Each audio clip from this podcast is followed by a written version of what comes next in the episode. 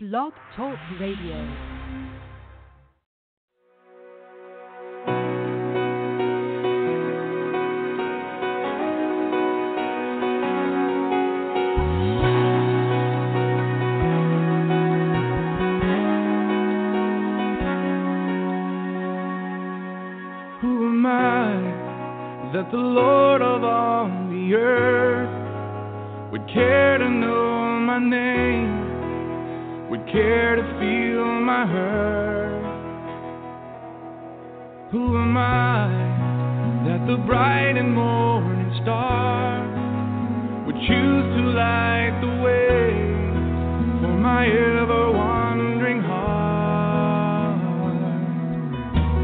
because of who I am, but because of what you've done. Not because of what I've done, but because of who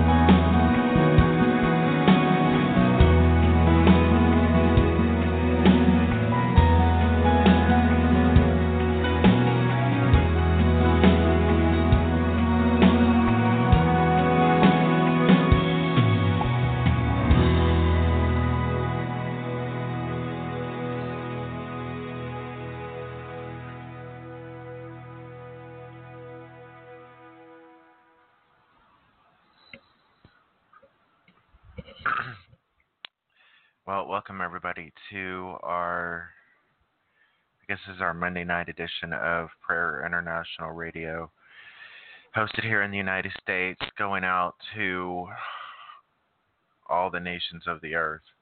Um, except Greenland. I don't think anybody listens in Greenland. Um, but we're gonna get into the word tonight. Get into some worship. Um, I have a message on my heart, um, but we'll see what the Holy Spirit does and how it goes. Um, but before anything, Father God, oh Jesus, we ask for your presence. Holy Spirit, that you would fill our lives, fill the rooms we're in, fill our neighborhoods, fill our cities, fill our nations. Father, that your hand would move across the waters. Lord, upon men, women, and children. Father, those who are crying out, calling out for you, those who are crying out for righteousness, those who are crying out, Abba, Father, those who are crying out for you, Jesus, our King of Kings, our Savior, our Redeemer, the Lamb of God, who takes away the sin of the world. You who alone are worthy to open the scrolls. You who are the Lamb who was slain from the foundation of the earth, asking for you to return. We who eagerly await for your return. Father, but knowing, as you said, Jesus, as the harvest is ripe, that everywhere we go, everywhere we look, there are men and women who are empty and needing the gospel of truth, the gospel of their salvation, who need their ears opened, who need their eyes open, who need their hearts opened so they can hear you, so they can see you, so they can know you. Father, we intercede on behalf of the nations. Father, that your name would go out, the name of Jesus Christ would go out. Father, that you would raise up laborers into your harvest. Raise up kids in schools, Father, from the youngest grades to the oldest. Father, raise up people in the workplace, raise up elderly people wherever they're at. Father, that nobody would miss an opportunity to share your love with the world. The scripture said, is the goodness of God that leads men to repentance. Holy Spirit, we are nothing without you, without your power, without your fire consuming our lives. Father, and I ask that we be just that, that we would be consumed with your fire. We can be consumed with your word. Father, that our words wouldn't just be our words, but they would be your words. Father, that you would transform our minds by the washing of the water of the word, Father, transform our minds so we can be Christ like. Father, that we would have your thoughts. Father, that our heart would be the same as your, yours. Lord, that you would take out the stony heart and give us a heart of flesh.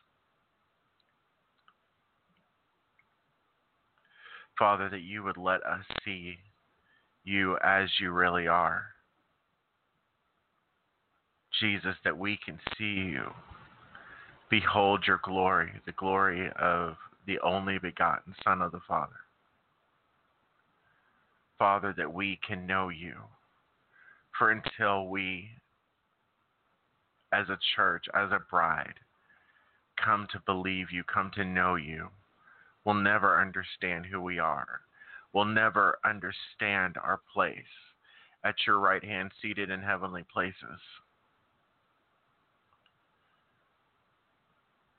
Father, and the world doesn't need a timid church right now. It needs a church that will stand up and go forth in boldness, declaring that the kingdom of God is at hand, declaring your name. Father, for any who are listening who are struggling or sick, or whatever it is that's going on with their lives. Father, you know everything we need before we can even ask it. So, Father, I ask that you would meet every person at their need. Every person at their need, Lord. Father, give them wisdom, give them understanding and your plans and purposes for their lives. Father, ingrain to, into them that we are children of God.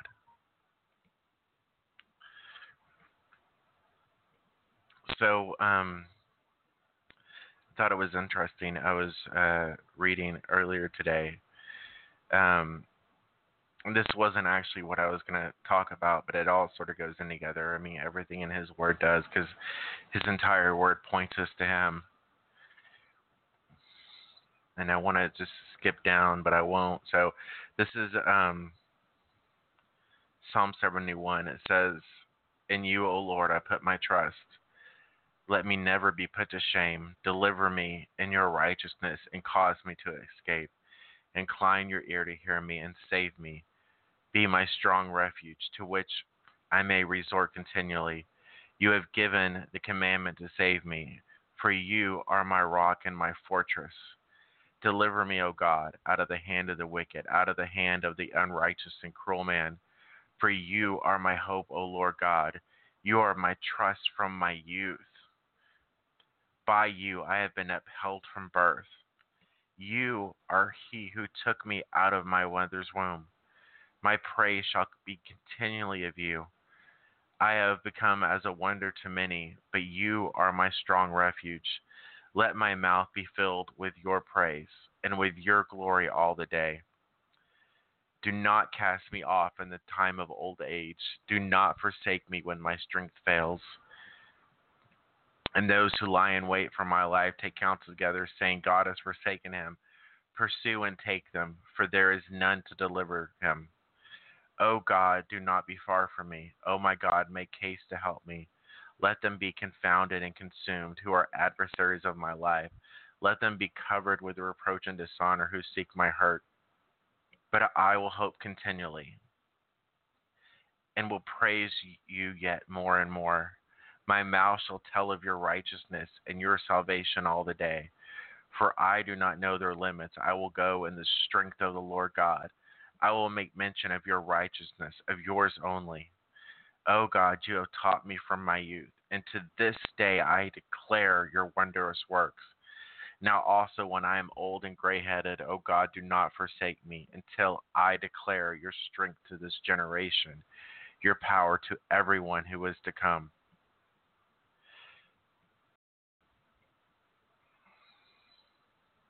You know, I I pray that's the desire of all of our hearts knowing that the Lord God has chosen us, that He's blessed us, as it says in Ephesians, with every spiritual blessing in the heavenly places in Christ, that we have been sealed with the Holy Spirit of promise, that He has put His words in our mouths and in our hearts, that our goal and our desire would be until we breathe our very last breath, that we're declaring His name to the nations until I declare your strength to this generation, your power to everyone who is to come.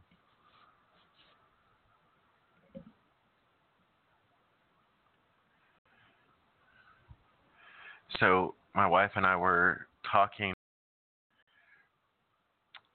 about the disciples, and we've been studying in the Gospels, and it's it's funny if you look at the disciples from a world's standpoint, but if you just look at them, I mean, here are men who are fishermen or whatever they're doing, and they're just going about their day. I mean, trying their best to be good, if they're even trying. I mean, I don't know. The Bible doesn't really go into it, but you know, he starts calling them. Um, I'll read a little bit um, from John chapter one, verse. Uh, I'll start at verse thirty-five. And it says again, the next day John stood with two of his disciples and looking at Jesus, as he walked, he said, Behold the Lamb of God. The two disciples heard him speak, and they followed Jesus. And then Jesus turned, and seeing them following, said to him, What do you seek?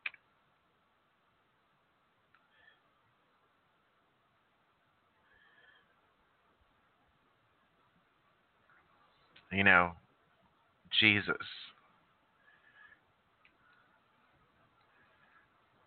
The creator of heaven and earth, asking, What do you seek? It sort of reminds me of the woman at the well, where the woman's like, You have nothing to draw with, and you're asking me for a drink. And Jesus is like, If you knew who it was who asked you, you would ask him for living water. And they said to him, Rabbi, which is to say, when translated, teacher, where are you staying? And he said to them, Come and see. They came and saw where he was staying and remained with him that day. Now it was about the tenth hour. One of the two heard John speak and followed him. Was Andrew, Simon Peter's brother, and he he first found his own brother Simon and said to him, We have found the Messiah, which is translated the Christ and he brought him to Jesus. And when Jesus looked at him, said, You are Simon, the son of Jonah. You shall be called Which is a stone. The following day, Jesus wanted to go to Galilee and said to him, Follow me.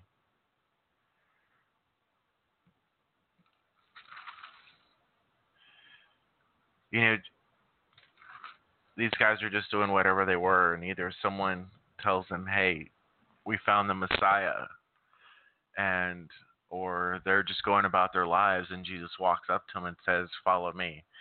And you know, if you think about it, like if you're at your job or whatever you you do during the day, and someone just walks up and says, "Hey, you follow me," you would look at him and be like, "You're crazy. I'm gonna get fired if I follow you. I don't know who you are, whatever." But there was something unique about this, not because the 12 disciples were special. I mean, they were the first. But it wasn't something unique. It was the fact that Jesus said, My sheep hear my voice, and the voice of a stranger they will not follow. And ingrained into every man, woman, and child who has ever been born or ever will be, something inside our very creation recognizes the voice of the Father, recognizes the voice of our Creator. And at that moment, when Jesus said, Follow me, something in them knew they needed to go. And for each one of us, He's called us. For each one of us who are seeking Him, you know, the Bible says that in Jeremiah, before he formed us in the womb. He knew us. You know, if you think about, I was talking to my wife about my son, our son Ian, and I was thinking, you know, what did it take for Ian to come into existence?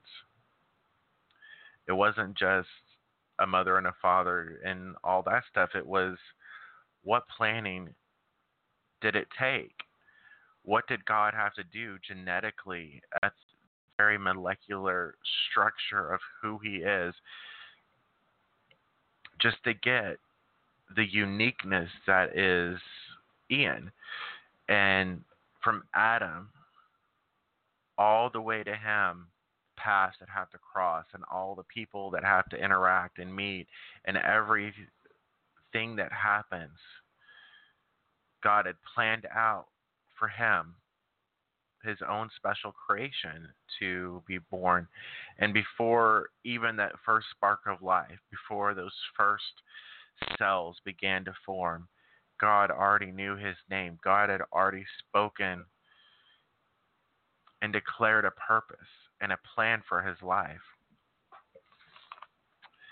You know, if you want to turn with me over to Ephesians, um, I keep telling Chris that I want to teaching uh, Romans, and for some reason it never happens. But I'm going to do a lot of reading because Ephesians is one of my favorite books in the Bible. Um, but we'll start at uh, we're going to start at the beginning pretty much. Well, verse 3, it says, Blessed be the God and Father of our Lord Jesus Christ, who has blessed us with every spiritual blessing in the heavenly places in Christ. You know, the word, it says the word is living and powerful and sharper than any two edged sword, and the word is life. And, you know, the word is filled with his promises to us you know, we have his life and his death and his resurrection and are raised into this newness of life and we become a new man. Old things are cast away. Behold, all things have become new. But throughout the New Testament and even the Old Testament, there's all these promises that the Father has declared to us. Like when he said, I'll never leave you nor forsake you. And, you know, there's these verses that we all know and we all love and we quote them during Bible studies. But I wonder how many times – something God's been like dealing with me is how many times do we do we read these verses? Do we really take them to heart? Do we really take these verses and eat them and consume these verses so that they become alive in us and they become a reality to us? Because it's not just having Jesus as living in the reality of your thought life, but he has to become your reality you know the bible says faith comes by hearing and hearing by the word of god. And there's so many blessings and provisions and things that the father has for us that we miss out on because either we don't believe or we don't know what's there. But it says he has blessed us with every spiritual blessing in the heavenly places in christ jesus. I mean it doesn't even go into detail about what they are but every spiritual blessing not one or two not six, every spiritual blessing in the heavenly places in Christ that He's blessed us with as believers. It goes on in verse 4, it says, Just as He chose us in Him before the foundation of the world, that we should be holy and without blame before Him in love. You know, it goes on in Revelation to talk about us being clothed in white robes.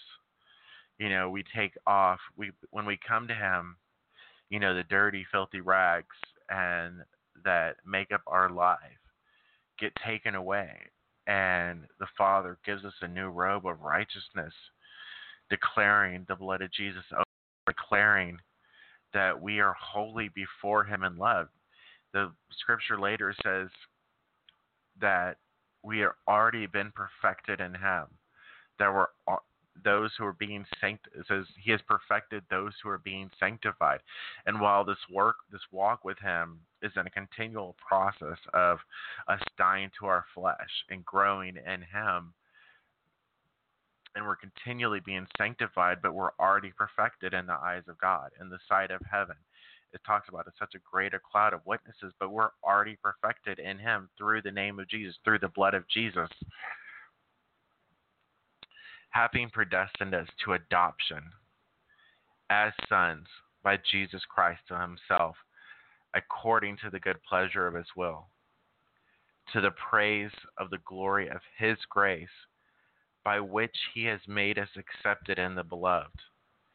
In him we have redemption through his blood, the forgiveness of sins, according to the riches of his grace, which he made to abound toward us in all wisdom and prudence, having made known to us the mystery of his will, according to his good pleasure, which he purposed in himself. You know, that it's like the prophets throughout the Old Testament were continually foretelling the coming of the Messiah. You know, the scripture talks about things that angels desire to look into.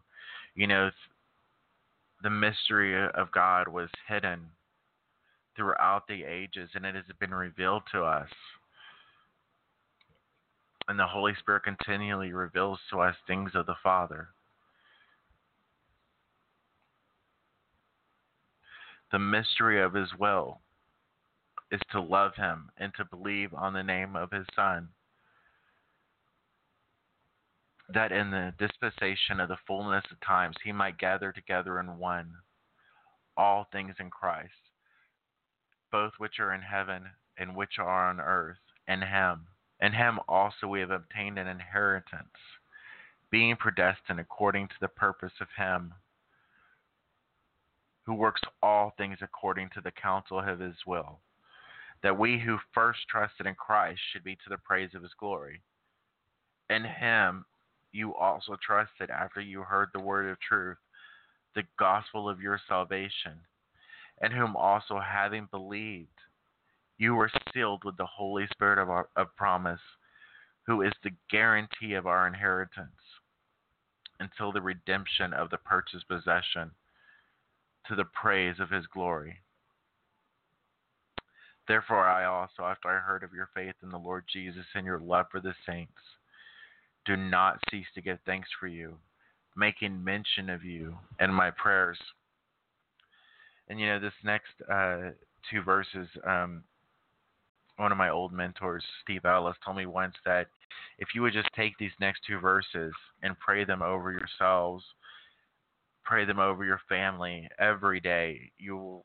It's amazing how much difference you'll see. But it says in verse 17 that the God of our Lord Jesus Christ, the Father of glory, may give to you the spirit of wisdom and revelation and the knowledge of Him that the eyes of your understanding be enlightened, that you may know what is the hope of his calling, what are the riches of the glory of his inheritance in the saints, and what is the exceeding greatness of his power toward us who believe, according to the working of his mighty power.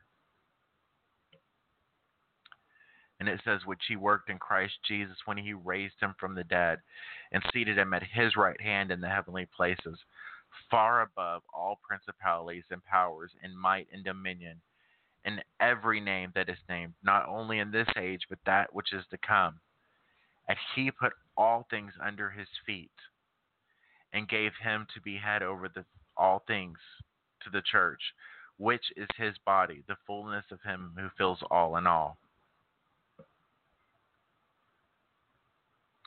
You know, God put everything under the feet of Jesus and given him the name which is above every name.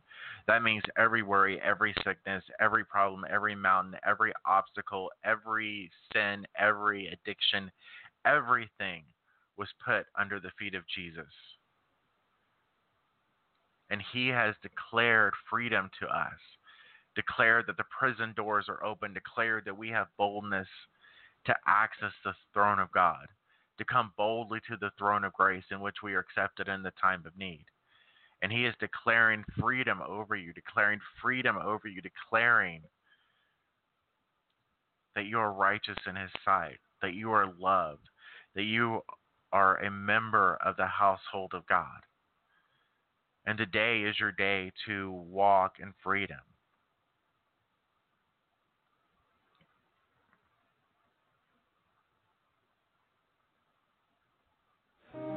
Your hand, it reached into the depths of darkness. Your arms pulled me to the light above.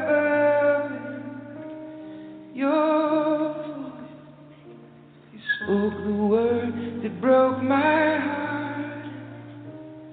Your eyes burn with holy passion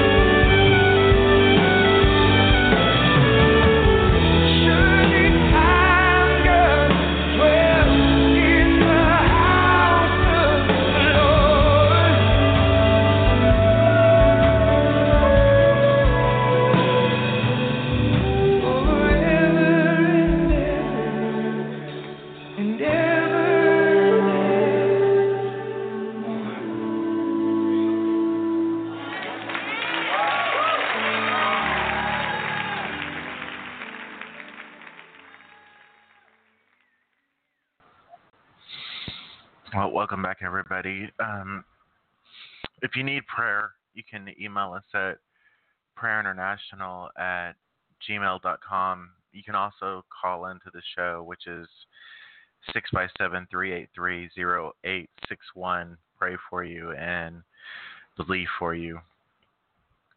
You can also reach us on Facebook, either my page or Chris's page.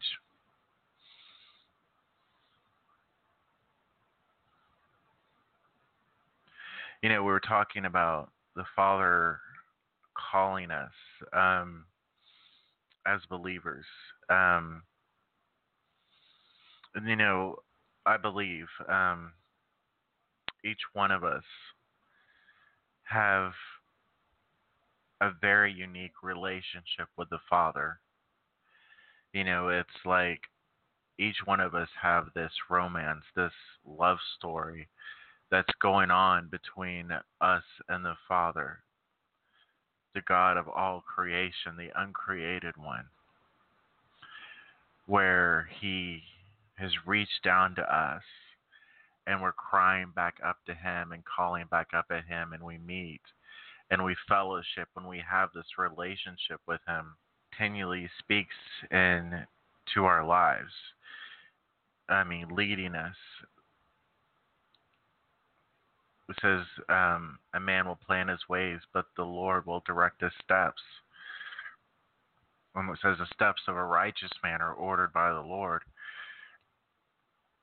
And so, if you have a question of, well, are you a righteous man? Well, then the response would be, have you believed that Jesus died for your sins, that he raised, that God raised him from the dead, and that he died for your sins? I mean, if then, if so, then yeah, you're righteous. It doesn't matter what you think.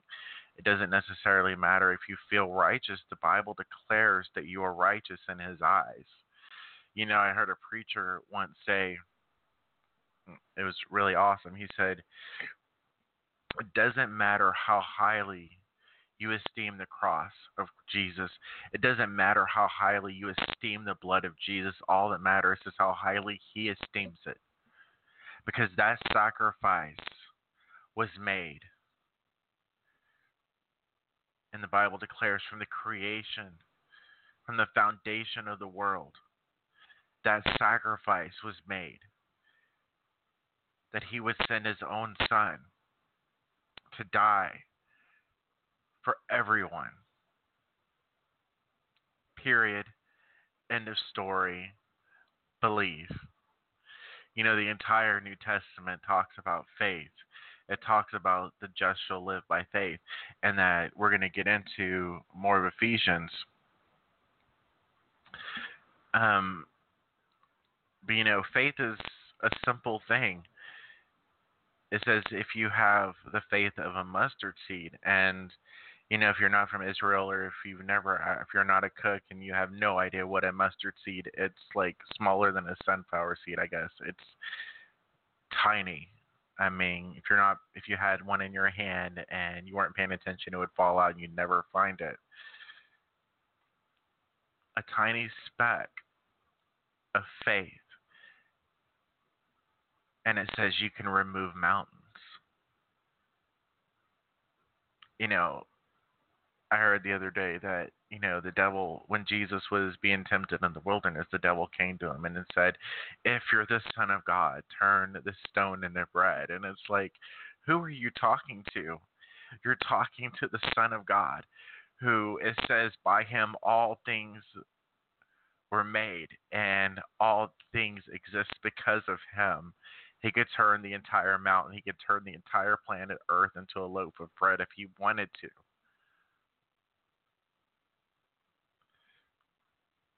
There's nothing that he won't do for you. It says, if God be for us, who can be against us? You know, we walk around in fear because we've not been perfected in love and have not completely come to the realization of the love which he has for us that every sin, every transgression, everything has been put under the blood so that we can raise our hands and declare, Holy, holy, holy is the Lord God Almighty who was and is and is to come. To have confidence before Him on the day of his coming. That we will stand with an innumerable host of angels and whoever else is up there. You know, when I was a kid, my grandmother had this picture on the wall of Jesus on the throne and you know this little crowd around the throne and it's like you know it's funny because it's not even close to the innumerable amount that are going to be standing around the throne declaring holy holy holy is the lord god almighty. Holy is the lamb who is worthy of glory honor and power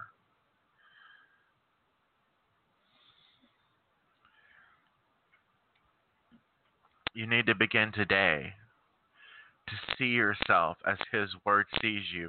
You need to take this Word and declare it over your life to begin to walk in the Spirit and not in the flesh. To walk in the Spirit. To walk with the mind of Christ, to walk in the heavenly places in Christ Jesus, to see your surroundings, to see the atmosphere, to see everything around you through the eyes of Christ, through the eyes of the heart of the Father for the nations. What is the Father's heart for the people around you, for the people you work with, the people even in your church, for your children, for your family members, for the neighbors around you that annoy you? What is the Father's heart for them? What is the Father declaring unto them? But love. As I said, if uh, 99 sheep are saved, he would leave to go for the one.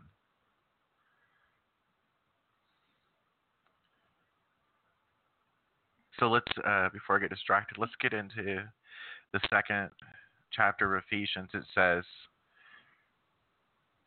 okay, before I do that, so, you know, it's, it's, it's complicated because I want to speak to those of you who are believers in Christ to encourage you, to edify you in the Lord, to build you up in your relationship with Him.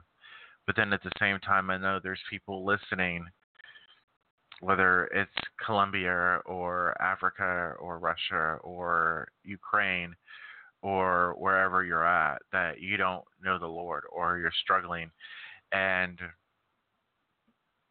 you know, whatever the world seems like, you know, the world is just a big illusion trying to distract you from the truth that there is a Savior that loves you. And I can tell you beyond a shadow of any doubt that the worst prison there is is the one where you don't have Jesus in your life. That's the absolute worst prison is not having the Lord Jesus, not having him in your life. And so, regardless of what's going on, regardless of anything, just trust Him. Just a little bit of trust. Just trust and believe in Him. Ask Him to come into your life and watch miracles happen.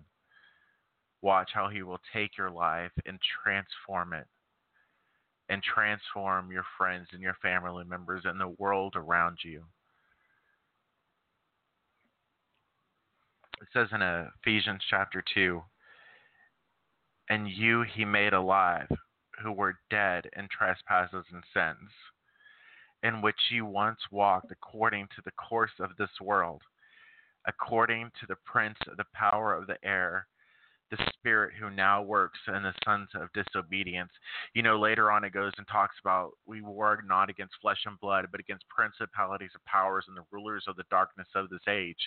And you know, we we tend to forget that there's a spiritual battle going on, that there are principalities and powers, rulers of the darkness of this age that we are constantly at war with. You know, even in the Old Testament when I forget which one of the um was David or someone, um, it'll come to me. Jeremiah, Isaiah was praying, and you know the angel tried to get there, and it took like seven days to get there because he's battling. And you know there are constantly angels battling on your behalf. There's constantly a war being fought in the spiritual realm around you. you know, I tell my children, not every voice you hear is yours, and you have to learn to distinguish the voice of your father from the voice of the enemy. And it's easy to tell which is which because the vo- any voice that tells you something contrary to what the Word of God declares over you is not the voice of the Father. It says righteousness, peace, and joy in the Holy Spirit among whom we also once conducted ourselves in the lust of our flesh, fulfilling the desires of the flesh and of the mind, and were by nature children of wrath, just as the others. But God, you no matter what's going on, no matter how many battles you fight, no matter how many times He's had to come through and provide. You know, the scripture says, I've never seen the righteous forsaken nor a seed begging for bread. You no matter if you go through your life and you look at all the times the Father has intervened in your life and that He's been there and delivered you and carried you from one glory to the next glory. You know, it's always but God. The enemy comes in like a flood, and the Spirit of the Lord raises up a standard against him. Every time the enemy comes against you, all you have to say is, but God. It says, but God, who is rich in mercy, because of his great love with which he loved us, even when we were dead in trespasses, made us alive together with Christ. By grace you have been saved, and raised us up together. Okay, all you believers out there and raised us up together and made us sit together in the heavenly places in Christ Jesus, that in the ages to come he might show to us the exceeding riches of his grace and his kindness toward us in Christ Jesus. For by grace you have been saved through faith, and not of yourself. It is a gift of God, not of works, lest anyone should boast. For we are his workmanship, created in Christ Jesus for good works, which God prepared beforehand that we should walk in them. We are his workmanship. Every atom, every fiber of our being, everything about us is a unique blueprint that was created just to make us. when you look at your hands and you think about every molecule, every strand of DNA that's in them, every hair on your head was uniquely made for you. Because we are so unique. It goes on to say in verse 14, For he himself is our peace. He himself is our peace. It says, In the presence of the Lord is fullness of joy. But if you need peace in your life and you're missing the peace in your life, all you have to do is look to Jesus. Cast your eyes upon him. You see, we get distracted and our eyes can move to and fro. And but you have to set your eyes directly on Him, on the prize, on the goal, which is Jesus. And as long as your eyes are focused on Him, you won't be distracted by all the other things that are going on in your life because it's just Jesus. I get up this morning, it's just Jesus. When I go to bed, it's just Jesus.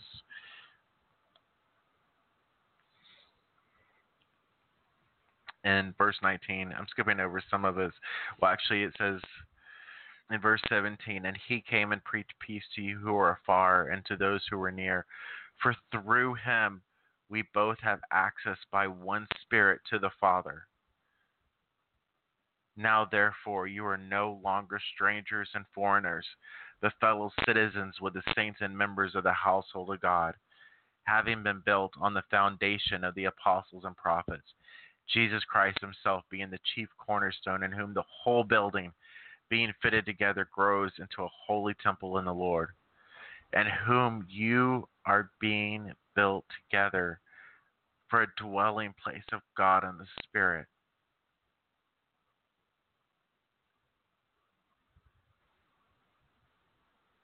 You're being built together for a dwelling place of God and the Spirit. This vessel, this body, this life, everything is made to be a dwelling place for His presence. You know, it says that He inhabits the praises of His people, and He desires to inhabit our praises and desires to inhabit our life. You know, as much of this vessel of your life that you're willing to lay down and surrender before Him, He'll fill.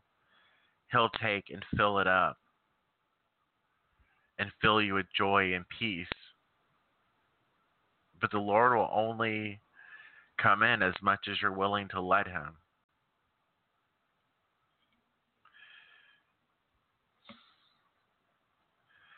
So, once again, if you need prayer, um, email us at prayerinternational at gmail.com. We're going to take a break and we will be right back.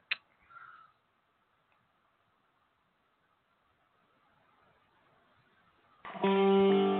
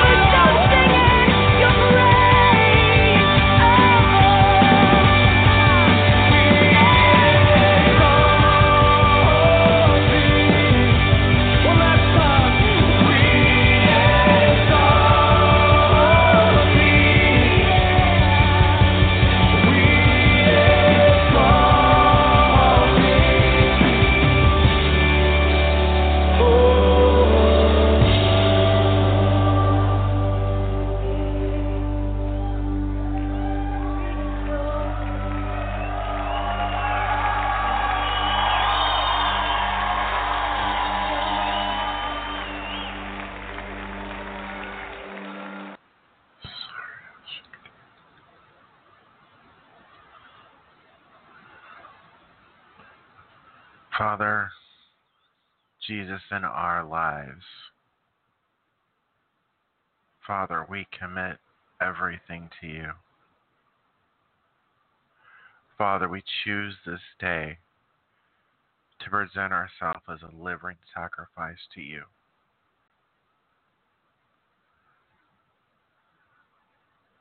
Father, without spot or blemish, through the blood of Jesus, Lord, we present ourselves as living sacrifices. Father, that our mouths will be filled with praise towards you, Lord. Father, we set our eyes upon your Son Jesus. As the men came to the disciples and said, Sir, we wish to see Jesus. Holy Spirit, that you would reveal Jesus to us. Father, open the mystery of heaven, the mystery from the ages, and let us behold you. Father, that your glory would be seen and declared throughout this earth. We commit our hearts to you, Father, to follow after you and you alone. Lord, to run towards you. As David said, one thing I have desired, that I may dwell in the house of the Lord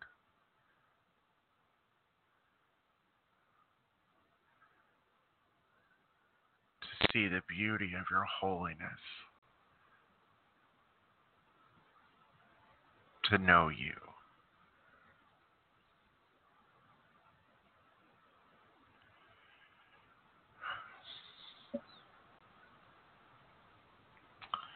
So when uh, we're at Ephesians 3, we probably won't read all of this. Maybe. it says, for this reason, I, Paul, the prisoner of Christ Jesus, for you Gentiles. If indeed have you heard of the stewardship of the grace of God which was given to me for you, how that by revelation he made known to me the mystery I has I have briefly written already, by which when you read you may understand my knowledge in the mystery of Christ you know, it's funny because with Paul, it wasn't that God just gradually revealed uh, himself to Paul. Paul's going about like crucifying and, or not crucifying, like, I mean, he's taking all the disciples and anybody who's a follower of Christ and he's getting them put in prison back when his name was Saul. And he's doing all this with a fervent desire and a fervent passion to see the end of this thing, this movement of Christianity. And he's just going along in his way, and God just kicks him off his horse and blinds everybody. And he's like, Who are you? And he's like, I am Jesus. You, you are. Uh, persecuting and it's like you know such a revelation and an encounter with God. But you know, he wants us to all to have that same encounter, and I would say that we have had that same encounter. Because if you're seeking after his face, he's already called you and you've heard his voice when he said, Come walk with me. Come walk with me. And you said, I will go. And Jesus said, "No one comes to the fa- comes to me unless it's been given to him by the Father." And he said, "Those whom the Father has given me, I will lose nothing."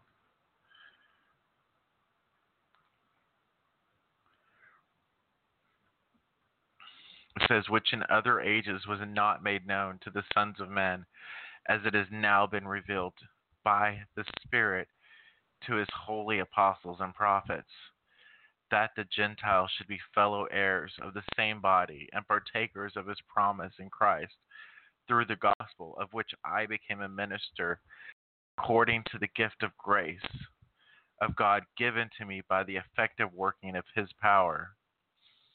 To me, who am less than the least of all saints, this grace was given that I should preach among the Gentiles the unsearchable riches of Christ,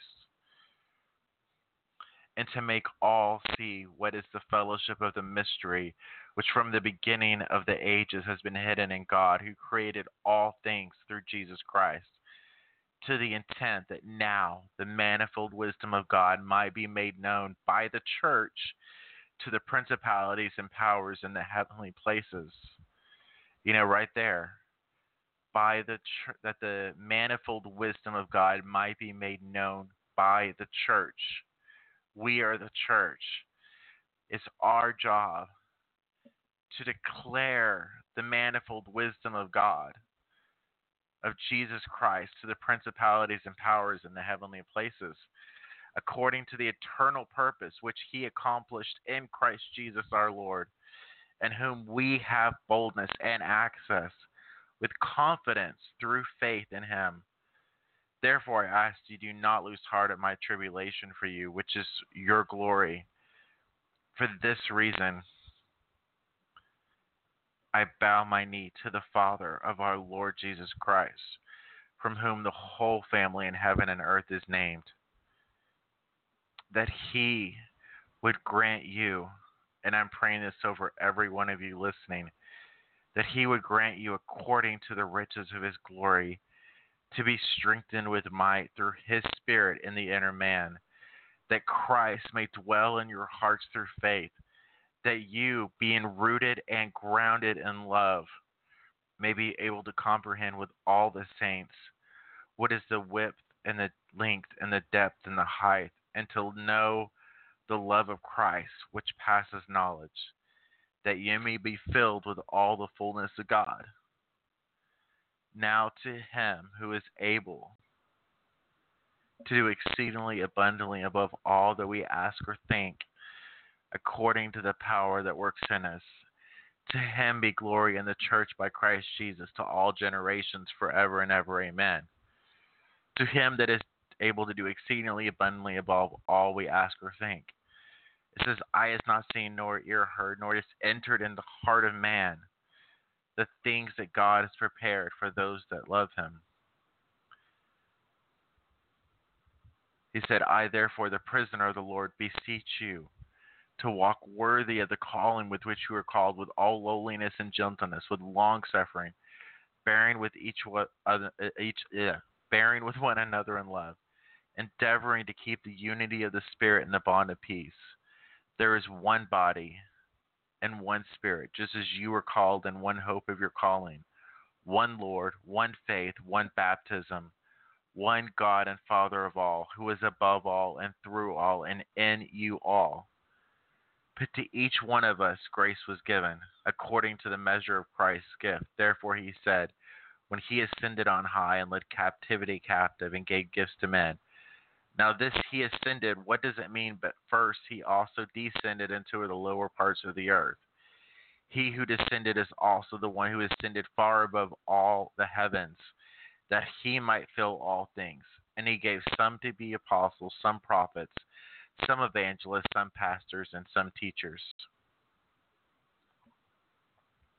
You know, the one thing they all have in common is their job is to open their mouth and declare the word of God in some form or fashion. For the equipping of the saints, for the work of the ministry, for the edifying of the body of Christ. Because everything we should do to be to lift up and to edify the body till we all come to the unity of faith and of the knowledge of the Son of God, to a perfect man, to the measure of the statue of the fullness of Christ, that we should no longer be children tossed to and fro and carried about with every wind of doctrine by trickery of men and cunning craftiness of deceitful plotting, but speaking the truth in love may grow up in all things into him who is the head, Christ from whom the whole body, joined and knit together by what every joint supplies, according to the effective working by which every part does its share, causes growth of the body for the edifying of itself in love.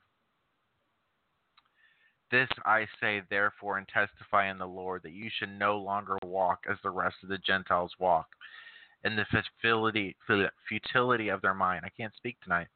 Having their understanding darkened, being alienated from the life of God, because of the ignorance that is in them, because of the blindness of their heart, who being past feeling have given themselves over to lewdness, to work all uncleanliness with greediness.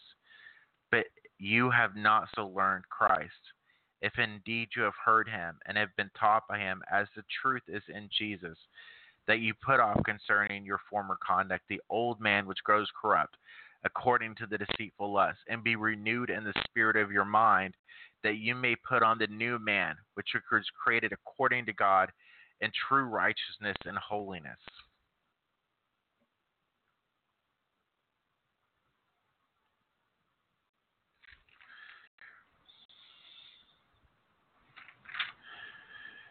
Then it says, Therefore, putting away lying, let each of you speak truth with his neighbor, for we are members of one another. Be angry and do not sin. Do not let the sun go down on your wrath, nor give place to the devil. Let him who stole steal no longer, but rather let him labor, working with his hands what is good, that he may have something to give him who has need.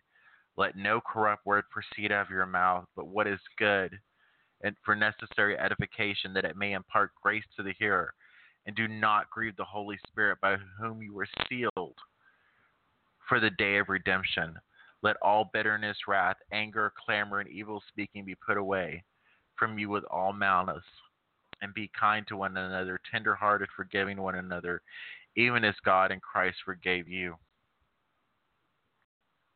You know, and that's the thing. I mean, it says, "A city set on a hill cannot be hidden." You know, everything that's in your life that is distracting and taking you away from your pursuit of the Father, you need to cast aside. Everything, everything that's a distraction from Him, and I don't mean your family and your friends and all that, unless they're, unless your friends are a distraction. But you know, everything in our lives that's not bringing us closer to the Father is only causing to draw us away from Him. You know, whether it's music or movies or whatever it is that's going on. You know, it says it says our salvation is nearer than we first believed. It's time to put off the works of darkness and run toward the light, run toward him. Run toward the calling and the purpose that the Father has put on your life. He says, he said, Whom will I send? And you raise your hand and you say, I will go.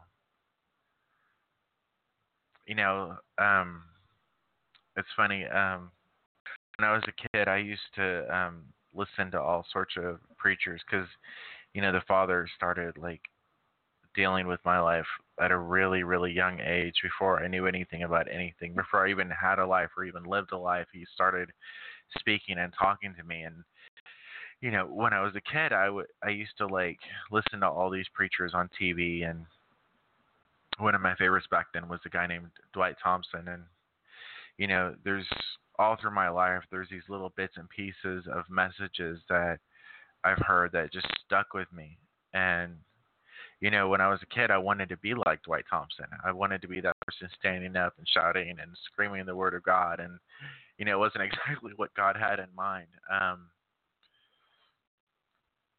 but I remember him saying, you don't have time to go to four year seminary, two years, or anything else. If you have a calling, get out there and get it done and go after souls. And I'm not saying that you shouldn't go to Bible college, that it's not an amazing place, because, uh, you know, I went to Christ for the Nation. Chris went to Bible college, and it's like, you know, you have to have a foundation and you have to learn. But in the end, if you take this Bible, this Word of God, and you go to the middle of Africa or wherever else, to a people, even in China, uh, Indonesia, and you take it to a people who have never had the Word of God, and you give it to them and say, This is the Word of the God of heaven and earth. And they'll pick it up and they'll start reading it and they'll start believing it and they'll start acting upon it.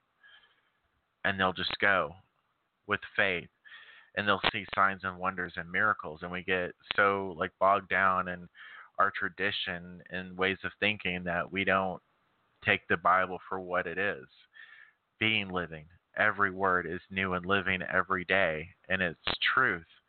And you know jesus said go out to all the nations declaring the kingdom of god is at hand heal the sick cleanse the lepers raise the dead freely you receive freely give Heal the sick, cleanse the lepers, raise the dead.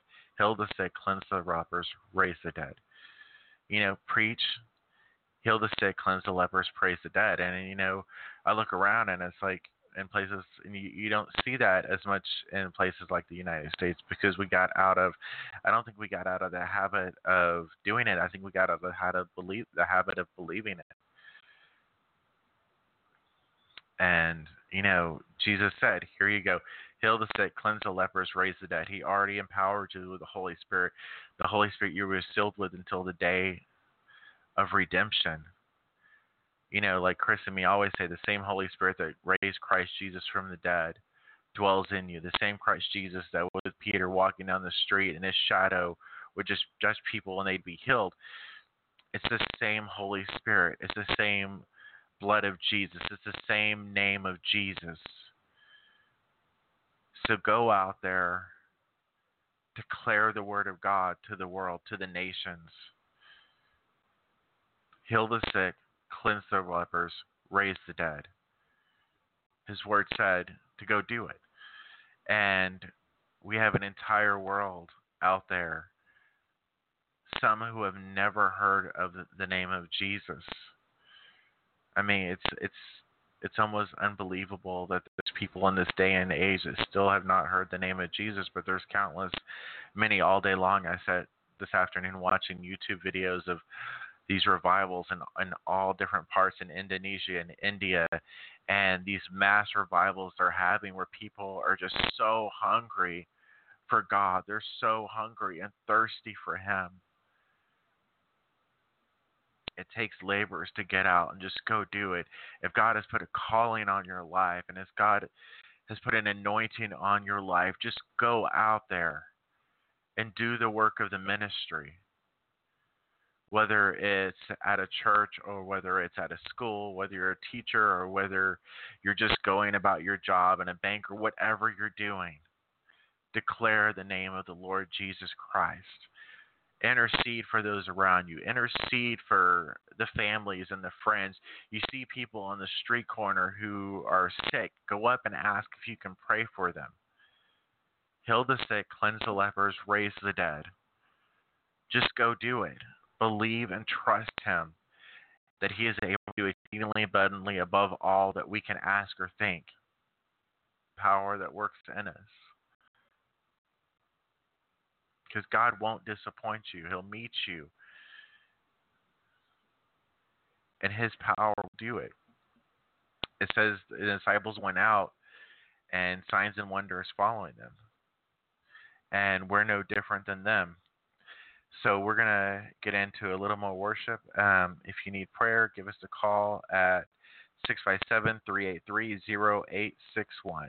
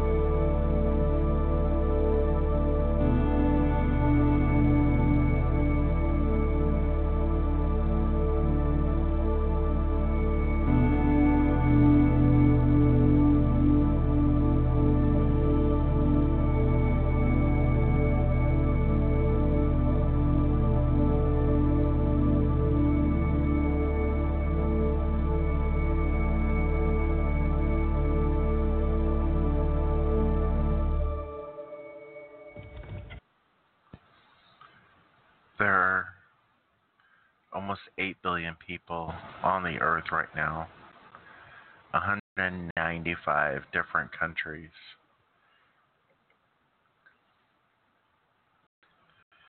Father, only you can reach the nations.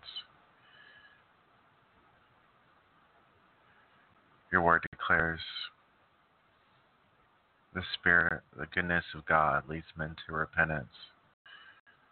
Father, that your Spirit would go out to the nations. Father, put your word in our mouths.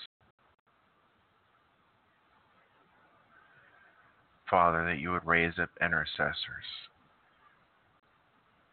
who would not cease day or night to cry out to you on behalf of the nations.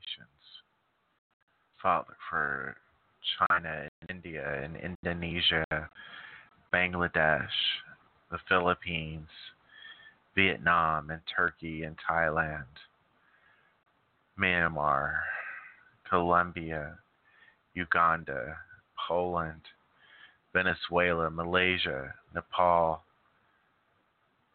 Sri Lanka, Malawi, Zimbabwe, Cambodia, Rwanda, Bolivia, Greece, Haiti, Sierra Leone, Nicaragua, Costa Rica, Ireland, New Zealand, Lithuania, Botswana. Oh, Father.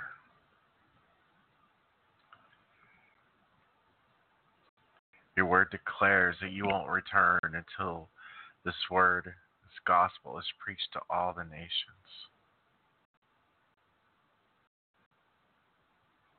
Father, that you would call them, call every one of them. You said your sheep would hear your voice. Father, that you speak your word over them and call the lost and this time, Father.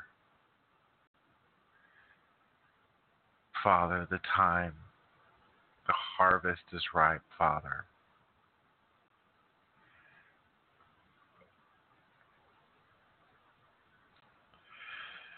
So we're getting close on time, and I wanted to switch over to Second Corinthians. Um, to finish up talking about we've been talking about like who we are and what the Father has said about us. You know, it says in uh, Second Corinthians chapter three. It says that we are an epistle of Christ, written not with ink, but by the Spirit of the living God not on tablets of stone, but on tablets of flesh, that is, of the heart. You know, when Moses went up to the mountain to receive the Ten Commandments, God reached down with his finger, met Moses on the mountain, and with his finger inscribed the law into two tablets of stone. But now he has reached into our hearts and written into our hearts with his finger.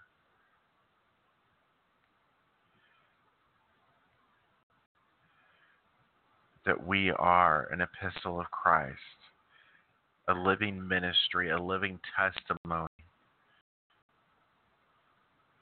says they overcame the enemy by the blood of the Lamb and the word of their testimony. We are that testimony, goodness and grace and mercy of God, of the salvation of Jesus Christ.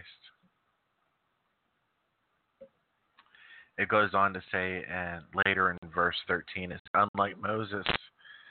Actually, let me skip down. It says, in verse 16, nevertheless, when one turns to the Lord, the veil is taken away. Now the Lord is Spirit. And if you remember, Jesus said, when he was talking to the lady at the well, he said, The time is coming, and now is, will you either neither worship on this mountain or in Jerusalem, because the time is coming when the true worshipers will worship the Father in spirit and the truth. For God is spirit, and those who worship Him must worship Him in spirit and in truth. But it says the Lord is spirit, and where the spirit of the Lord is, there is liberty. Sorry, and Father, we're declaring liberty over every person listening. Father, over every nation of this earth, we declare liberty. We declare opening of the prison doors to those who are bound. But we all, with unveiled faces, beholding as in a mirror the glory of the Lord, are being transformed into the same image from glory to glory, just as by the Spirit of the Lord.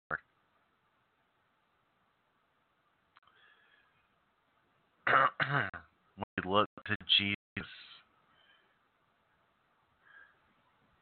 we begin to change, we begin to transform, we begin to become into His image.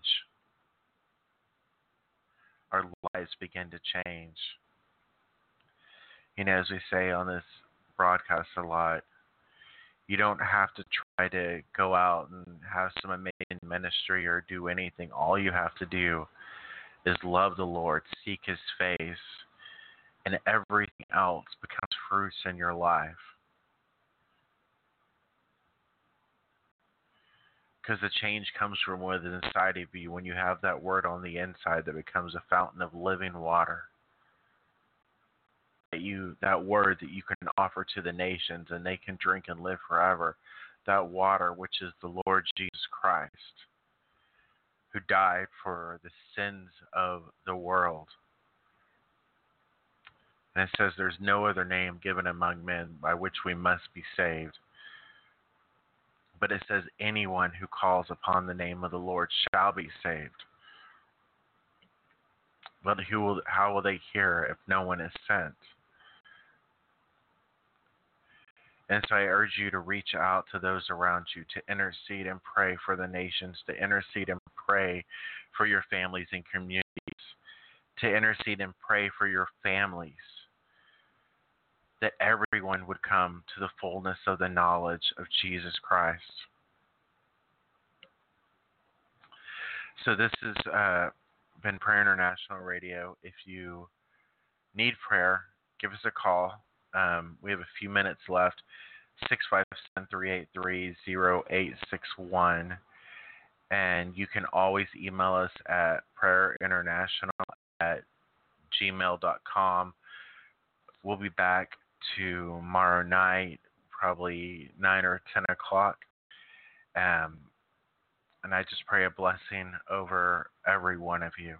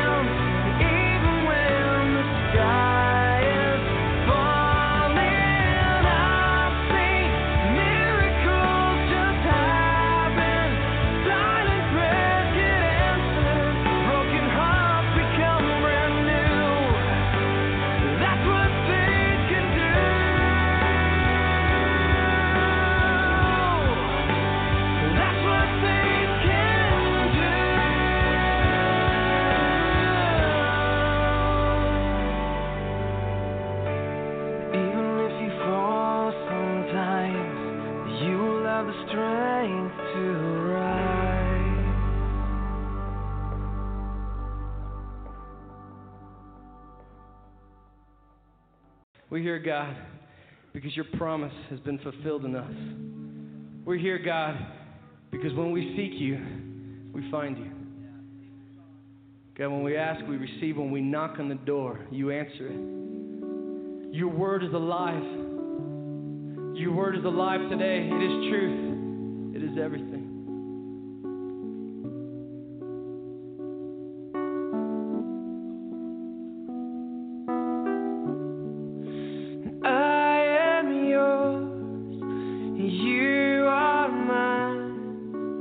I read.